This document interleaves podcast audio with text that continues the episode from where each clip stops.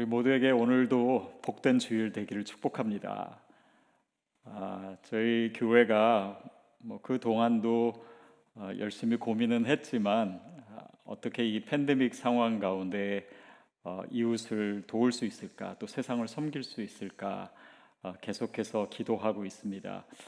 아, 그러다가 저희가 이제 조만간 홈페이지를 개편하게 될 텐데 그 중에 이런 섹션이 있습니다. We care for you. 그러니까 아, 우리 이웃 중에 또 홈페이지에 들어오는 분 중에 아, 뭔가 도움이 필요한데 아, 어떻게 누구에게 도움을 요청해야 될지 아, 모르는 분들이 아, 계시지 않겠습니까? 그때 저희가 우리 교회가 우리 성도님들이 아, 무엇을 할 수 있을까, 무엇을 도울 수 있을까, 아, 그것을 제가 여러분에게 조만간 좀 여쭤보겠다고 말씀드렸는데 홈페이지나 또 카톡을 통해서 여러분에게 질문이 갈 겁니다.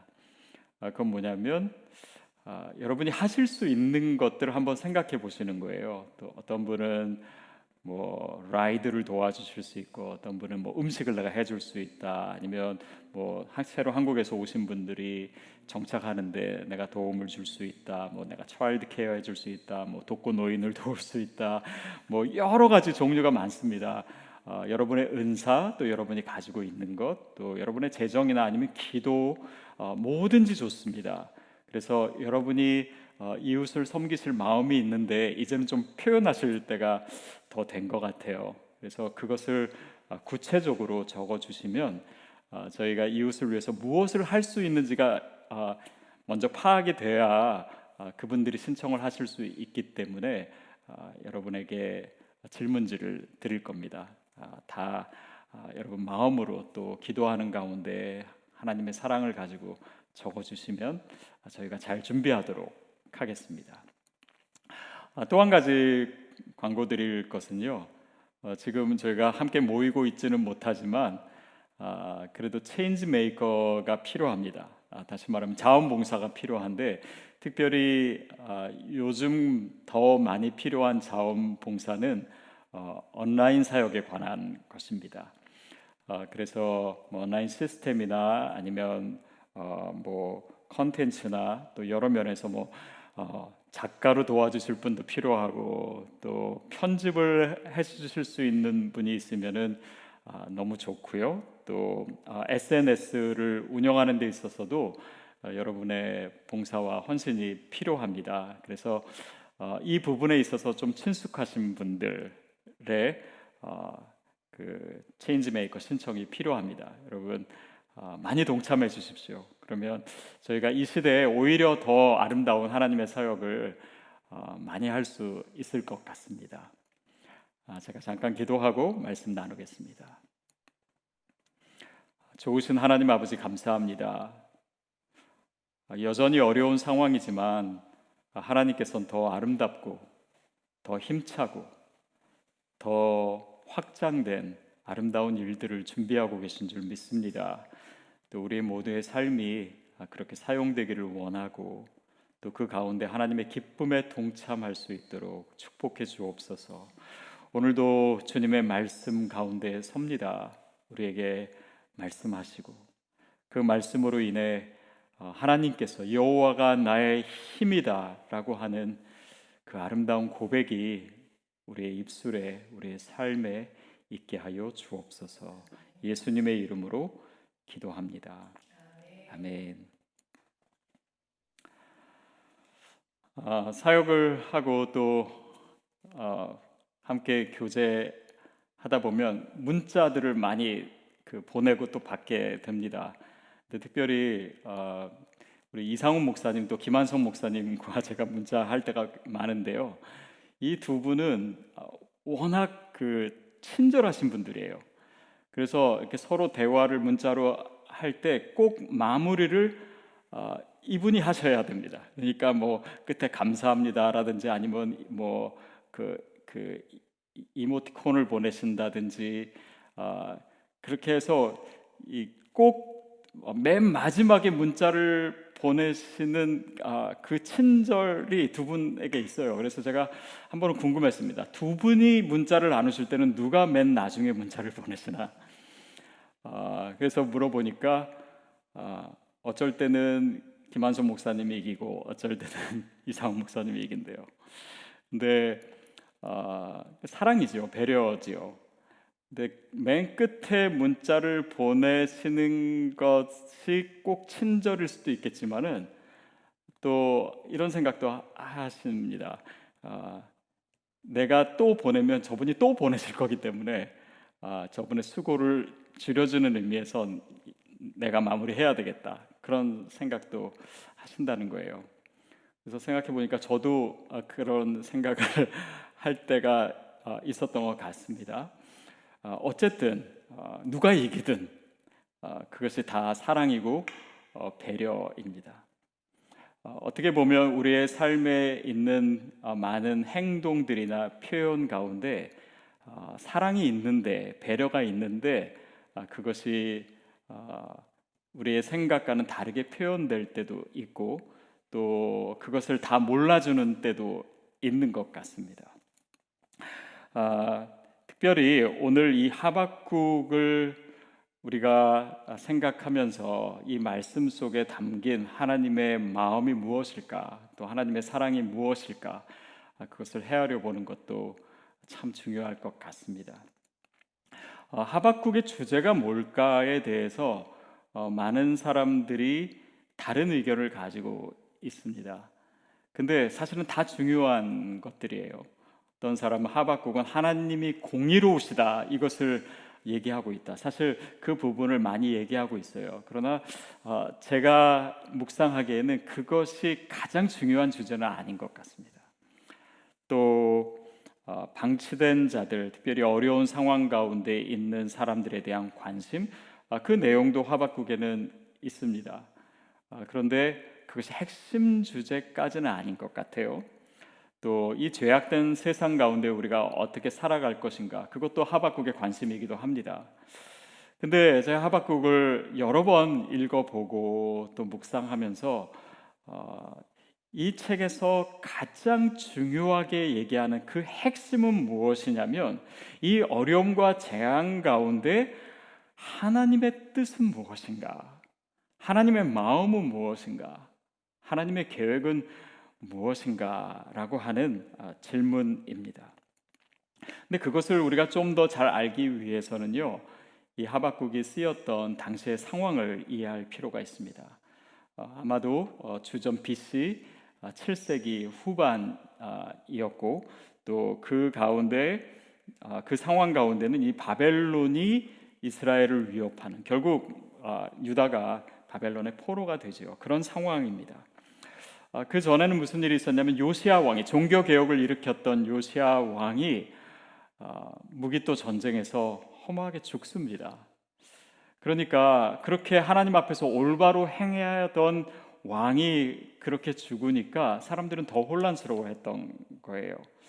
그리고 나서 이 바벨론의 공격이나 또 어, 이 어려움이 계속되니까 아 그렇게 이 우상들을 다 불태우고 파한 것으로 인해서 오히려 유다 백성에게 화가 임한 것이 아닌가 사람들은 그런 질문도 하기도 합니다. 또 유, 그를 이은 이 유다 왕들이 어, 학정 그러니까 이 백성들을 괴롭게 하는 그런 어, 상황이었고 또 그러는 가운데 율법 책도 불태우고 또 이스라엘의 유, 유다의 이 그런 겁탈과 그런 죄악들과 이런 모든 어, 이 나쁜 모습들이 가득 차 있던 아, 그런 상황입니다. 그 가운데 하박국 선지자의 탄식을 보면 그 상황을 우리가 좀 더 이해할 수가 있는데 우리 1장 3절 4절 말씀 같이 한번 읽도록 하겠습니다. 시작. 어찌하여 내게 죄악을 보게 하시며 폐역을 눈으로 보게 하시나이까 겁탈과 강포가 내 앞에 있고 변론과 분쟁이 일어났나이다. 이러므로 율법이 해이하고 정의가 전혀 시행되지 못하오니 이는 악인이 의인을 애워쌌으므로 정의가 굳게 행하여 지민이이다. 자 보십시오. 이 죄악과 폐악과 아, 폐역과 겁탈과 강포와 이런 일들이 너무 많으니까 사람들이 변론하는 거예요. 무엇이 정말 하나님의 뜻인가? 정말 하나님이 선하시다면 우리를 이런 어, 고통 가운데 남기신 것인가? 그래서 분쟁도 있고 그러다 보니까 율법도 해이해지고 정의가 전혀 실행되지 못하는 것 같고 그러는 가운데 바벨론이 유다를 둘러싸 있는 이 상황. 그러니까 악인이 의인을 괴롭히고 악인은 오히려 승승장구하고 의인은 고난당하는 이런 상황에서 하박국이 호소하는 것입니다. 더구나 우리가 예레미야를 통해서 보듯이 결국 여기에서의 하나님의 뜻이 어떻게 나타나냐면 이 유다 백성이 바벨론의 포로로 끌려갈 것이다. 아, 그것을 예언하고 있고 그러니까 하박국이 뭐라고 질문하냐면 하나님 이 악인을 멸하시기 위해서 하나님의 방법이 더 큰 악인을 일으켜서 괴롭히시는 것입니까? 그러니까 그 상황을 백성들이 이해하지 못하는 상황 가운데 이 하박국 선지자가 질문하고 있습니다. 그 가운데 아, 주어진 하나님의 계시가 뭐냐면 2장 말씀이에요. 그 2장에서 3절 말씀을 우리가 같이 한번 보겠습니다. 3절. 이 하나님의 음성이죠. 이 묵시는 정한 때가 있다 있나니 그 종말이 속히 이르겠고 결코 거짓되지 아니하리라. 비록 더딜지라도 기다리라. 지체되지 않고 반드시 응하리라. 그러니까 이 어려운 상황 가운데 있는 유다 백성에게 하나님의 약속이 임하는데 그것이 더딜지라도 기다려라 라고 얘기하십니다. 아마도 유다가 어, 바벨론 포로로 70년 있게 될 그 상황을 두고 어, 말씀하시는 어, 것일 것입니다. 자, 근데 이것은 단지 시간적인 의미도 있지만 그렇게 기다려라 라고 말씀하시는 주님의 음성에는 뭔가 그 의미상의 여백도 있지 않나 싶습니다. 이것이 재앙이에요. 포로로 끌려가고 고난받는 그런 상황 자체는 어, 힘들고 아 하나님이 우리를 버리신 것이 아닌가. 그러나 기다려라라고 하는 그 음성 가운데 우리가 그 상황과 재앙을 그냥 너무 단순하게 너무 쉽게 판단하거나 해석하지 않기를 원하시는 주님의 마음도 들어있지 않나 싶습니다. 그래서 여기서 하카라고 하는 기다려라라고 하는 그 단어는요 단지 막연한 기다림에 대한 명령이 아니라 그 가운데 있는 어, 기대와 소망의 의미도 헤아려 보라라고 하는 것이고 그 하카라고 하는 단어 그 어원에는 이 소망의 의미도 담겨 있다라고 합니다. 그러면서 2장 4절에 어, 하나님께서 이렇게 얘기하시죠. 함께 읽겠습니다. 보라 그의 마음은 교만하며 그 속에서 정직하지 못하나 의인은 그의 믿음으로 말미암아 살리라. 의인은 그의 믿음으로 말미암아 살리라. 여기에 이 하박국에게 주어진 하나님의 계시의 핵심이 있습니다. 자, 그것이 뭐냐면 하나님의 뜻이 무엇입니까? 이 상황 가운데 도대체 하나님의 계획은 무엇입니까? 그 질문에 대해서 하나님은 의인은 믿음으로 말미암아 살리라라고 하는 대답을 하고 계십니다. 그 의미가 무엇일까요? 그리고 그 의미를 얘기하는 것이 아, 오늘 본문이고 또 하박국 3장입니다. 아, 하박국 3장을 우리가 앞부분만 읽었는데요.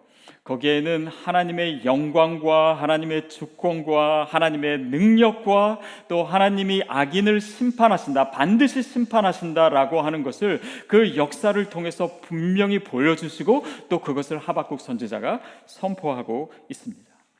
아, 이렇게 하나님의 영광과 능력을 선포하는 것은 보통은 아, 하나님께서 큰 일을 행하셨다든지 아니면 뭐 홍해가 갈라졌다든지 여리고성이 무너졌다든지 그런 상황에서 보통은 선포되는데 하박국 선지자는 지금 고통 가운데 있는 하나님이 우리를 그냥 내버려 두신 것 같은 이 상황에서 오히려 더 담대하게 오히려 더 큰 소리로 선포하고 있습니다. 왜 하박국은 이 하나님의 능력과 구원과 그 영광을 바로 이스라엘 백성이 잘 들을 것 같지 않은 상황, 하나님의 백성들이 의심하고 있는 이 상황에서 이렇게 담대하게 선포하고 있는 것일까요? 그 이유가 3장 2절에 나와 있습니다. 우리 2절 말씀 같이 읽겠습니다. 시작. 여호와여 내가 주께 대한 소문을 듣고 놀랐나이다. 여호와여 주는 주의 일을 이 수년 내에 부응하게 하옵소서. 이 수년 내에 나타내시옵소서.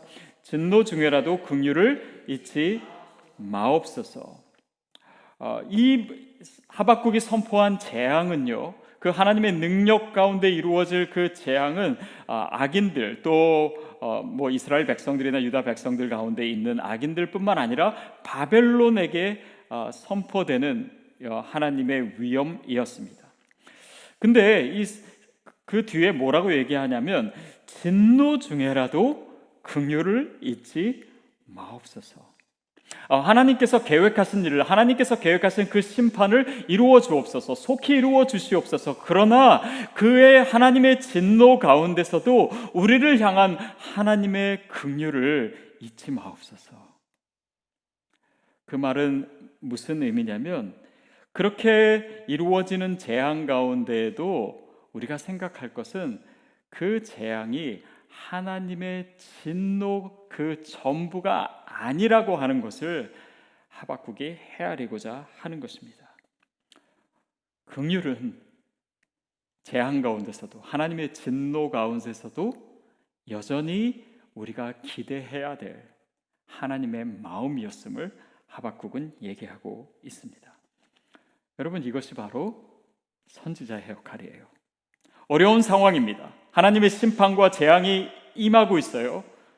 그러나 그 하나님의 마음을 읽어내는 것, 그 가운데 있는 긍휼과 하나님의 사랑을 백성들에게 보여주는 것이 바로 그의 역할이었습니다. 이 맥락 가운데서 우리가 5절 아, 말씀을 또 다시 한번 생각할 필요가 있습니다. 5절 시작. 역병이 그 앞에서 행하며 불덩이가 그의 발 밑에서 나오는도다. 아, 역병이라고 하는 전염병이라고 하는 단어가 나옵니다. 이 데베르라고 하는 단어인데요. 이것은 물론 어, 현실적으로 지금 임한 것은 아닙니다. 그러나 그리고 짧게 아, 언급되어 있어요. 자, 근데 이 맥락에서 보면 하나님의 심판과 하나님의 능력과 영광을 선포하는 맥락 가운데서 이 전염병을 얘기하고 있어요.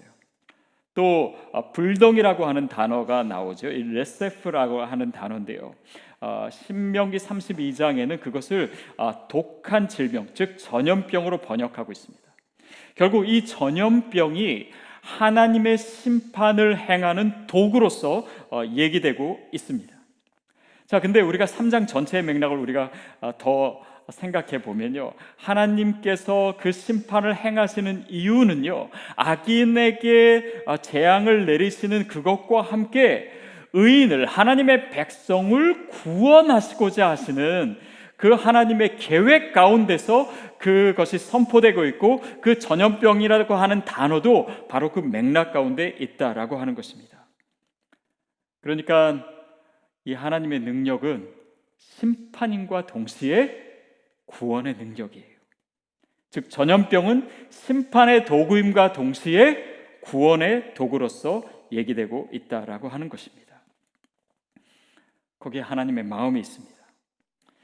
이것이 바로 혼란 가운데 있고 질문 가운데 있고 하나님이 정말 우리를 사랑하시는가 이스라엘 백성을 여다 백성을 아직도 하나님의 백성으로 여기시는가라고 하는 그 질문과 혼란 가운데 하박국이 선포한 그 재앙의 선포 가운데 있는 하나님의 마음입니다. 결국 의인이 믿음으로 말미암아 산다라고 했을 때 그 의인이 누구입니까? 그 의인은 지금 고난 중에 있는 의인이에요. 하나님의 백성입니다. 이것은 의인이 뭐 꼭 올바른 것만을 행하고 죄가 전혀 없는 그런 사람들을 얘기하고 있는 것이 아닙니다. 이스라엘 백성은 하나님 앞에서 죄악을 저지르고 또 하나님으로부터 멀리 떨어져 있었습니다. 그러나 그들은 여전히 하나님의 백성이었어요.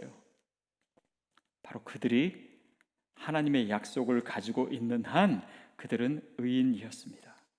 그러니까 이 재앙 가운데서도 그 선포 가운데서도 그 이스라엘 백성, 유다 백성이 그 소망의 불씨를 발견할 수 있기를 원하는 것. 그것이 하나님의 마음이고 그것이 하박국 선지자가 선포하고 있는 것이고 그것이 재앙의 선포 가운데 있는 하나님의 세미한, 음성이었던 것입니다.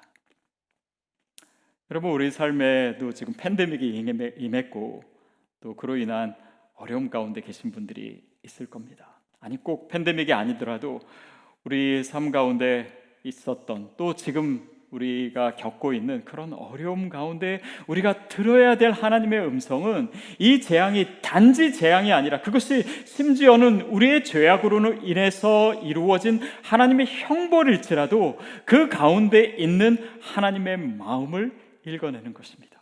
그 소망의 불씨를 보는 것입니다. 하나님의 세미한 음성을 듣는 것입니다. 여러분 이것이 바로 의인이 사는 법이에요. 아담과 하와가 범죄했을 때 하나님께서 그들에게 어, 이제 형벌을 내리시죠. 아담은 이제 땀을 흘려야 네가 먹을 수 있을 것이고 또 그 여인에게 하와에게 선포하신 죄악 아, 그 형벌도 있고 그러면서 뱀에게도 하나님께서 얘기하실 때 뭐라고 얘기하시냐면 내가 너로 여자와 원수 되게 하고 내 후손도 여자의 후손과 원수 되게 한다. 그리고 여자의 후손은 너의 머리를 상하게 한다. 그러니까 이 죄악에 대한 하나님의 형벌을 얘기하시면서 그 형벌 가운데는요, 그 징계 가운데는 하나님의 약속이 담겨 있습니다. 예수 그리스도에 대한 약속이에요. 결국 그 죄악 가운데 있는 아담과 하와에게 여전히 하나님은 그 마음 가운데 있는 사랑과 그들을 구원하시겠다라고 하는 그분의 소망의 약속을 하고 계신 것입니다. 이것을 우리가 읽어야 돼요. 제가 알고 있는 한 성도님이 어, 자기 자녀로 인해서 또 아들로 인해서 굉장히 힘든 시간을 보내셨던 분입니다. 근데 그 아들이 아, 뭐 공부도 잘 안 하고 또 게임에 빠져 있고 또 어, 심지어는 이 마약 중독 때문에 정말 어떻게 그를 도와줘야 될지 모르는 그런 어려운 상황에서 정말 하나님께 기도하고 내린 결론은 어, 그 아들을 한국에 있는 군대에 보내는 것이었습니다. 어, 그것도 해병대에 보냈어요. 그러니까 이 한국말도 잘 못하는 이 2세 어, 아들이 한국에 가서 그 군대에 가서 어떤 시간을 보내야 되는지 그 아버지는 너무나 잘 알고 있었어요. 그렇지만 눈물을 머금고 그 아들을 보낼 수밖에 없었습니다. 그래야지만 그 중독에서 헤어날 수 있 지 않을까. 이 아들이 정말 정신 차릴 수 있지 않을까. 아, 그렇게 해서 보내고 힘든 시간을 아들이 겪긴 겪었는데 이제는 돌아와서 정말 정신을 차리게 된 거예요. 그래서 지금은 공부도 너무 열심히 하고 있고 또 그런 이 과거의 잘못된 습관으로서부터도 어, 자유케 되었다 그런 고백을 들은 적이 있습니다. 이 아들이 그 훈련 받으면서 아빠를 얼마나 원망했을까요? 그런데 그 아들이 그 아버지의 마음을 아, 다 이해하지는 못했을 거예요. 물론 지금은 이해할 수 있을런지도 모르고 또 시간이 지나면 아, 아버지가 나를 그래서 보내셨구나. 그래서 내가 이렇게 어, 올바른 길에 다시 돌아올 수 있게 되었구나 생각하게 되었을 것입니다. 이 하박국과 동시대를 살았던 선지자 예레미야의 그 선포에 있는 글이 바로 그 하나님의 마음을 보여줍니다. 예레미야 29장 11절 말씀입니다. 함께 읽겠습니다. 여호와의 말씀이니라 너희를 향한 나의 생각을 내가 안하니 평안이요 재앙이 아니니라 너희에게 미래와 희망을 주는 것이라. 너희가 지금 바벨론의 포로로 끌려가야 되고 그 고난 가운데 있지만 잘 생각해 봐라. 이것은 단지 재앙이 아니다.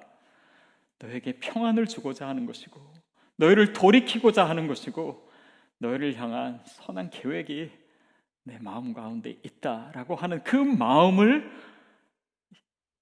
유다 백성들이 알아주기를 원하는 그 하나님의 마음이 선지자의 선포에 담겨져 있었던 것이죠.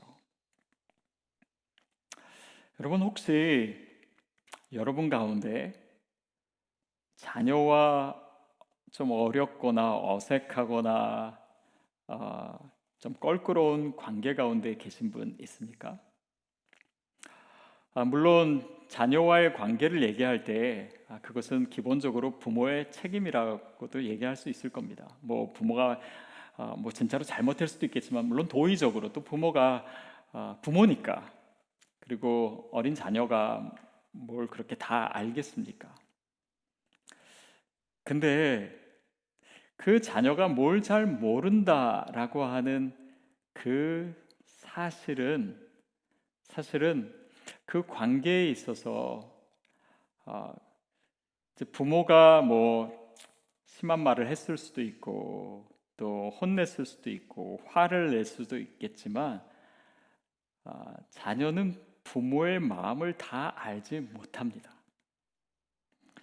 그렇기 때문에 부모에게 기본적으로 책임이 있다라고도 얘기하지만 결국 그 관계가 회복되지 못하는 이유는 자녀가 그렇게 부모의 말과 행동 또 그 의도를 다 이해하지 못하기 때문에 그 어색한 관계 가운데 있는 것일 수도 있습니다.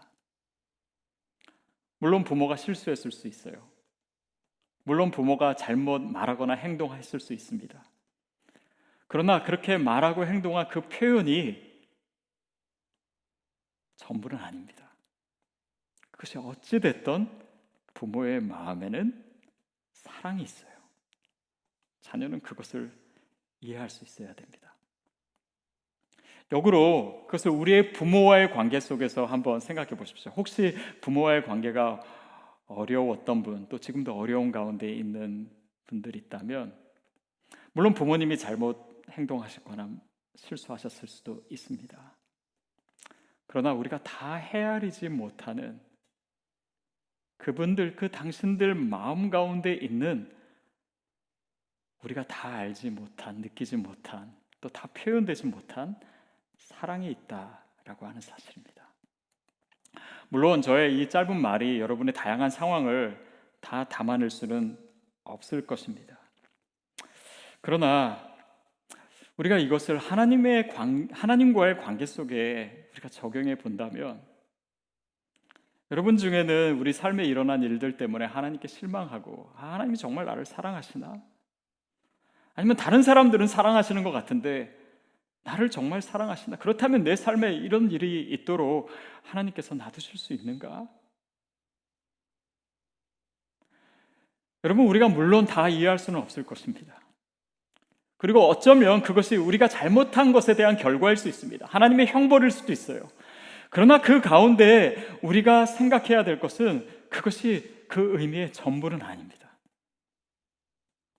그 가운데 있는 하나님의 사랑을 헤아릴 수 있어야 됩니다. 이스라엘 백성을 하나님께서 고난 가운데 두신 것은 그 과정이 없으면 이스라엘 백성은 다시 우상숭배에 빠질 거기 때문에 다시 죄악 가운데 빠질 거기 때문에 그 가운데서 정말 그 힘든 시간을 통해서 유다 백성이 가져야 될, 깨달아야 될 그 진정한 하나님의 계획과 하나님의 마음을 아는 시간이 필요했기 때문입니다. 결국 그 징계와 형벌의 시간은 내가 너를 결코 포기하지 않을 거야. 라고 하시는 그 하나님의 마음이 있었기 때문입니다. 그렇지 않았다면 굳이 형벌까지 두시지는 않으셨을 거예요.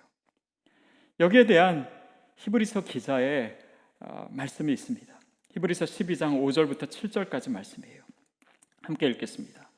또 아들들에게 권하는 것 같이 너에게 권면하신 말씀도 잊었도다 일렀으되 내 아들아 주의 징계하심을 경히 여기지 말며 그에게 꾸지람을 받을 때 낙심하지 말라. 주께서 그 사랑하시는 자를 징계하시고 그가 받아들이시는 아들마다 채찍질 하심이라 하였으니 너희가 참음은 징계를 받기 위함이라 하나님의 아들과 같이 너희를 대우하시나니 어찌 아버지가 징계하지 않는 아들이 있으리요 하나님의 마음은 무엇입니까? 내 아들아 주의 징계하심을 경히 여기지 말고 그 꾸지람을 받을 때 낙심하지 마라 자녀를 혼내시고 자녀가 어려움 당하는 그 상황을 보시며 하나님이 가지신 마음. 어쩌면 우리 부모의 마음은 무엇이냐면 그 징계와 그 어려움 가운데 하나님의 사랑, 그 부모의 사랑을 의심치 않기를 바라는 마음. 혹시 그 자녀가 그것을 오해하지 않을까라고 하는 그 마음. 그것을 이해하는 것이 오늘 우리에게 필요합니다. 반드시 필요합니다. 그것이 의인이 가져야 될 하나님의 마음을 헤아리는 생각이에요.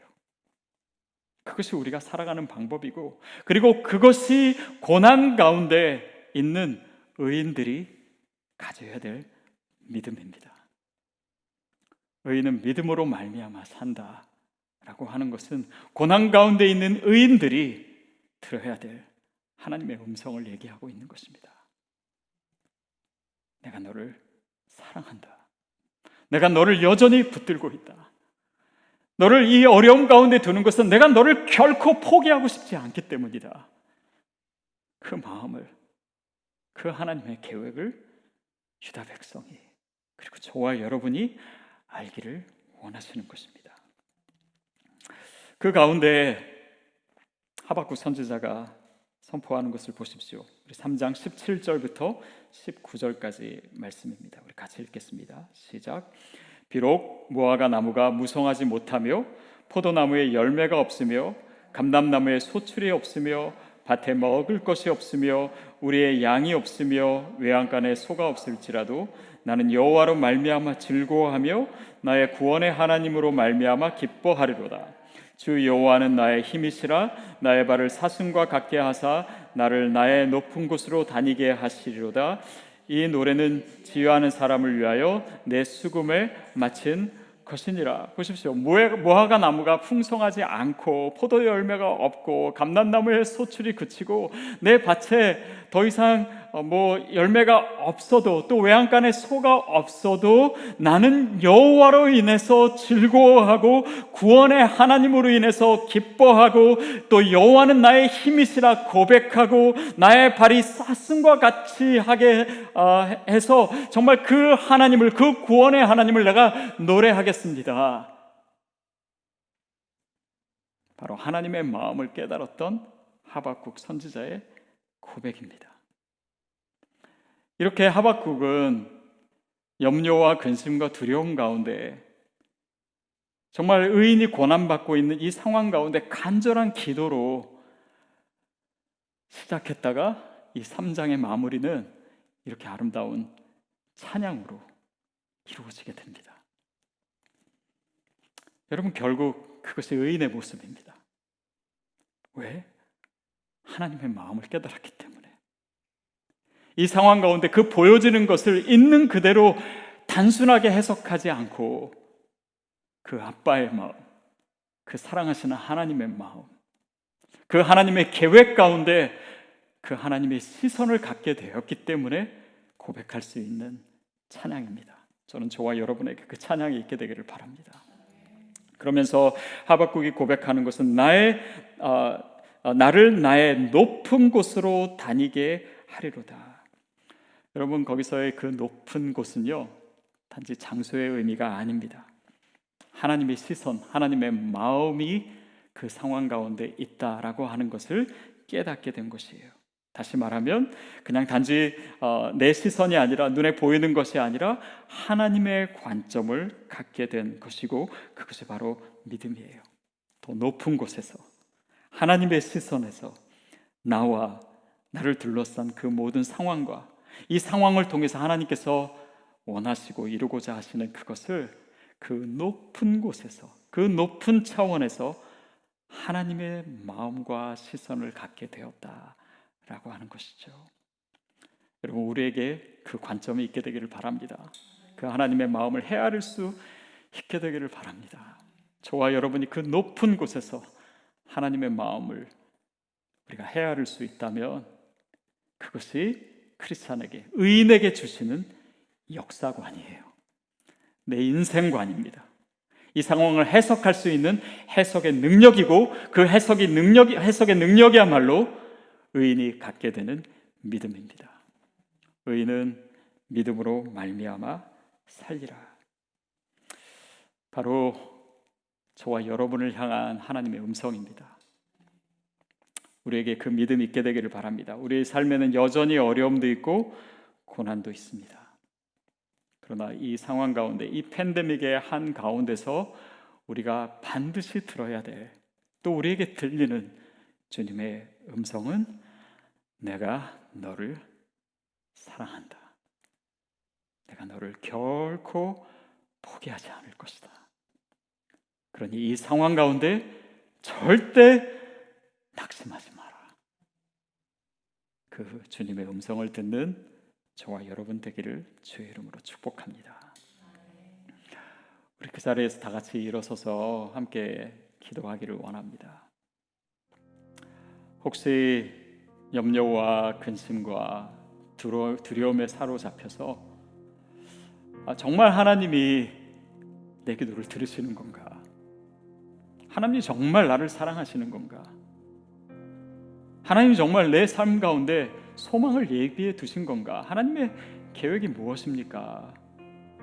그런 갈등과 또 그런 의심 가운데 있는 분이 있다면 오늘 주님의 음성이 여러분에게 더 크게 들렸게 되기를 바랍니다. 그리고 그 음성을 더 가까이 들을 수 있도록 주님께 간절히 기도하십시오. 하나님 내 영의 귀를 열어 주시옵소서. 하박국이 들었, 들었던 그 하나님의 음성을 그 세밀한 주님의 소리를 내가 듣게 해 달라고 기도하십시오. 그리고 주변에 그런 분들이 있다면 또 함께 중보 기도하셔도 좋습니다. 그리고 우리의 기도는 하박국의 찬양으로 마무리되었으면 좋겠습니다. 결국 우리가 이 모든 상황에서 나를 사랑하시는 주님으로 인해서 내가 주님을 노래합니다. 그 모든 고난을 찬양으로 승화시킬 수 있도록 또 우리가 함께 이 시간에 그 하나님께 찬양하며 나아가게 되기를 바랍니다.